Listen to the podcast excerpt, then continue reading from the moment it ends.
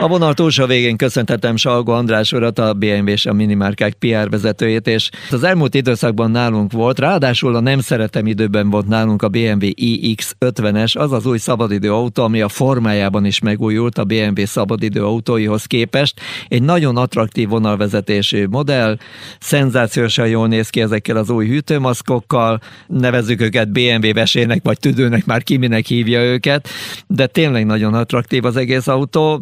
szintmagasságállítással, minden földi jóval felszerelve, ráadásul bitangerős, és ami egészen figyelemre méltó volt, hogy azért visszaköszön az, hogy a BMW nem először kezdett el ugye az elektromos autók világába kotorászni, tehát annak ellenére, hogy nagyon nagy a teljesítmény, komoly nyomatékunk van, nem kicsi az autó,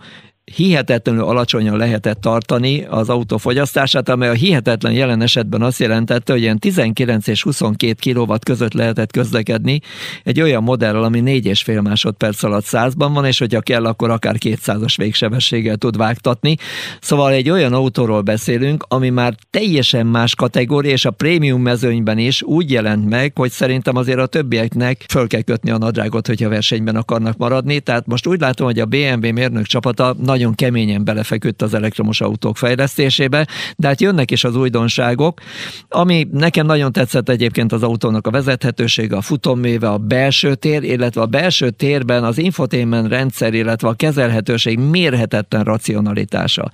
Tehát nem szorítottak be a sarokba, hogy öcsém, te csak a menüből vakargathatod ki, amit akarsz. Nem, megkaptam középre is. Arra a, hát nem tudom, nevezzük egy ilyen középkonzolnak, azt a részt, ahova kitettek gomb gombokat fizikailag is érezni lehet, amikor megnyom, akkor egy nagyon picik és olyan kattanás van, hogy akkor vette a jelet, és be tudok ott is lépni a menürendszer majdnem minden pontjába, a kormányról is rengeteget tudok irányítani, és mellette pedig akkor még ott van a hangvezérlés, a gesztusvezérlés, és rengeteg olyan dolog, amit hogyha megtanulok, úgy tudom az autónak a rendszereit irányítani, hogy tulajdonképpen oda sem nézek a középkonzol környékére. Megmaradt az a tekerőgomb is, ami tényleg Isten áldja, aki ezt kitalálta, és azt is, aki benne hagyta az autóban, mert hogy nagyon-nagyon rendben van. Tehát minden olyan élmény megvolt, ami tulajdonképpen ahhoz kellett, hogy ez az autó egy olyan új hullámos elektromos autó legyen, amiben, hogyha valaki beleül, akkor nagyon gyorsan bele tud szeretni az elektromos autózásba. Mellette gyorsan lehet tölteni, tehát rengeteg olyan dolog van benne, ami érdekes azok számára, akik most ebben a szegmensben keresgélnek. De most egy rövid zene, és akkor onnantól kezdve egy picit visszaadom Salgo András úrnak, pontosabban átadom Salgo András úrnak majd a szót, hogy ami esetleg szerintem még fontos lehet, mert már sokat beszéltünk erről az autóról, akkor azt ő is mesélje majd el nekünk. Újra itt vagyunk, és a vonal túlsó végén itt van velünk Salgo András úr, a BMW és a minimárkák PR vezető, és tiéd a szó. De hát először is szép napot. Szia!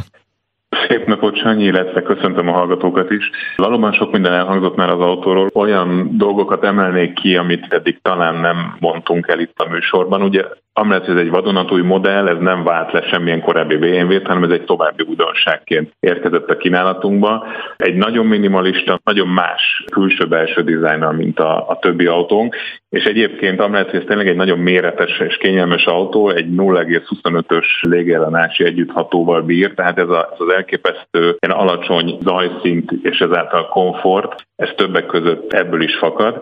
illetve van az autón egy, egy úgynevezett ShyTech technológia, ami azt jelenti, hogy nincs minden kezelő szerv és funkció szem előtt, hanem csak akkor kerül a kezünk ügyébe, amikor elkezdünk célirányosan keresni. Például egyébként egy ilyen kicsit geg jellegű dolog, hogy az autó motorház tetején található BMW logó, az igazából a szélvédő mosó folyadéknak a betöltő nyílása, de egyébként bent az ülésekben is integrált hangszorok vannak, maga az ajtó nyitó gomb is egy teljesen új helyre a pozícióba került, és az egész autónak ez a, ez a kevesebb, több koncepciója alapján történt a tervezése pont ettől is egy ilyen nagyon nyugalmas, nagyon kiegyensúlyozott luxus komfortot is tud hozni.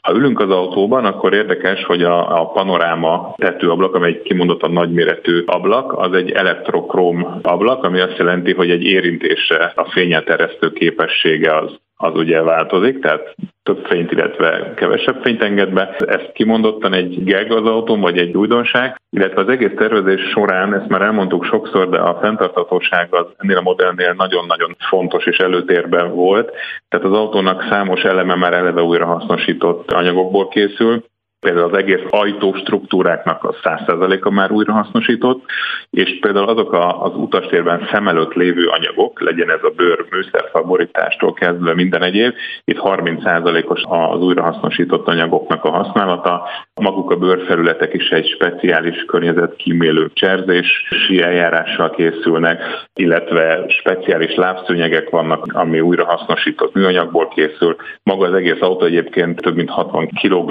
újrahasznosított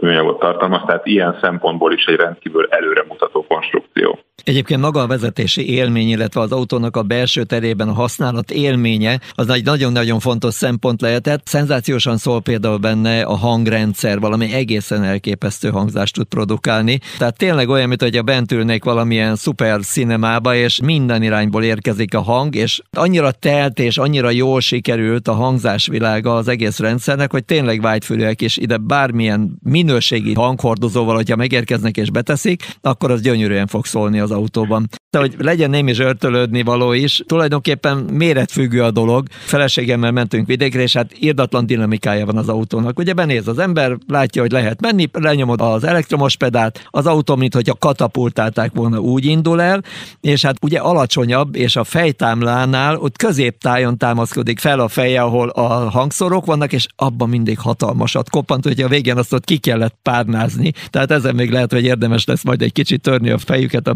BMW-nél, hogyha kicsit alacsonyabb valaki, akkor azt a részt egy kicsit jobban körbepárnázni, és akkor aztán valóban maximális lehet az élmény. De mondom, tehát hangzásban, vezetésélményben és mindenben tényleg szenzációs volt, amit hozott az autó, és utána egy nagyon érdekes kontraszt volt, ami majd a zene után akkor jön, hogy kipróbálhattuk egy rövid időre megint az i3-as BMW-t, ami tulajdonképpen az a modell volt, amivel a BMW igazán betört az elektromos autózás piacára, kompozit karosszériával és mindennel, mind ahogy például az iX-ben is visszaköszönnek azért ezek a kompozit elemek, tehát azért ugyanúgy megvannak, de akkor a zene után egy pillanatra még jövünk vissza.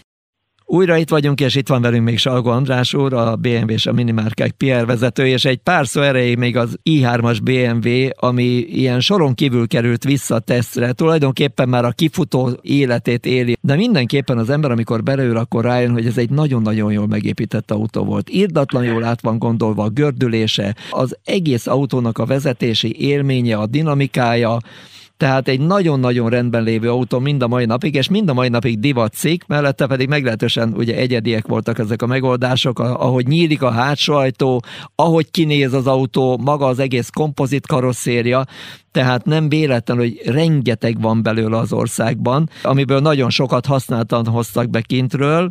és ennek ellenére még azok is, akik kis akkumulátoros verziót vettek, és hát nem olyan nagyon nagy a hatótávolság, de szeretik az autót, mert hogy élményszerű a vezethetősége, és direkt kérdeztem régebbi daraboknál is, hogy megjelente már valami zizegés, vagy valami zörgés az autóban, és hogy át egy töltő oszlopon, hogyha áll két autó, az biztos, hogy három perc múlva már mindenki mesél valamit az autójáról, és nem hallottam egyetlen egy rossz szót sem a BMW-ről, tehát mindenki azt mondta, hogy hihetetlen masszív az az egész rendszer, ami az i3-asnak az alapját képezi, de jön majd, ha minden igaz, még belőle egy záró széria? Kezdem inkább onnan, hogy valóban 2013 őszén jelent meg az autó, és igazából azóta évről évre gyakorlatilag növelte az eladásait az E3-as globálisan, és ezért a 2021-es évben is így történt, és itt Magyarországon is kivált kép népszerű. Azt gondoljuk, hogy valóban az, a BMW grupot az E3-as vezeti át egy, egy következő elektromobilitási érába, és ilyen szempontból a vállalatnak is az egyik legfontosabb modellje volt. Ahogy te is mondtad, a, a karbon használattal, a speciális gyártás technológiával,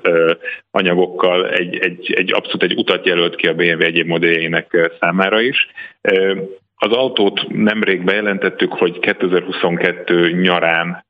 kifut az autó gyártása, de még ugye addig természetesen gyártásban marad, és majd érkezik egy tesztautó, ami egy Unique Forever Edition névre hallgat, ami egy speciálisan felszerelt, illetve egy speciális megjelenésű autó, ezt is nagyon szívesen oda fogom tudni majd adni. Egyébként az i3-asból ugye a normál i3-as, valamint az i3S is léteznek, és amikor majd 2022 nyarával kifut ez a ez az általunk is nagyon szeretett és sikeres modell, akkor azért a BMW-nek még addigra meg tovább bővül a paletteje, hiszen a mini elektromos változata ismer évek óta velünk van, az iX3-as is egy bő éve. Ugye az iX-szel kezdted ezzel a tesztel, most közben a piacra gördül az i4-es is, és az év végén pedig az új X1-es BMW-ből is megérkezik az elektromos kivitel, tehát a kompakt kategóriát azt nem hagyja ott a BMW,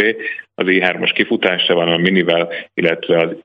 iX1-es névre hallgató újdonsággal fogjuk magunkat képviselni. Hát mindenképpen érdekes jövő van akkor a BMW világában. Én köszönöm szépen, hogy itt voltál, de hát bőven van még miről beszélgetni, úgyhogy szerintem az elkövetkezendő időszakban még azért zaklatlak majd, úgyhogy addig is további kellemes hétvégét. Szia! Sziasztok!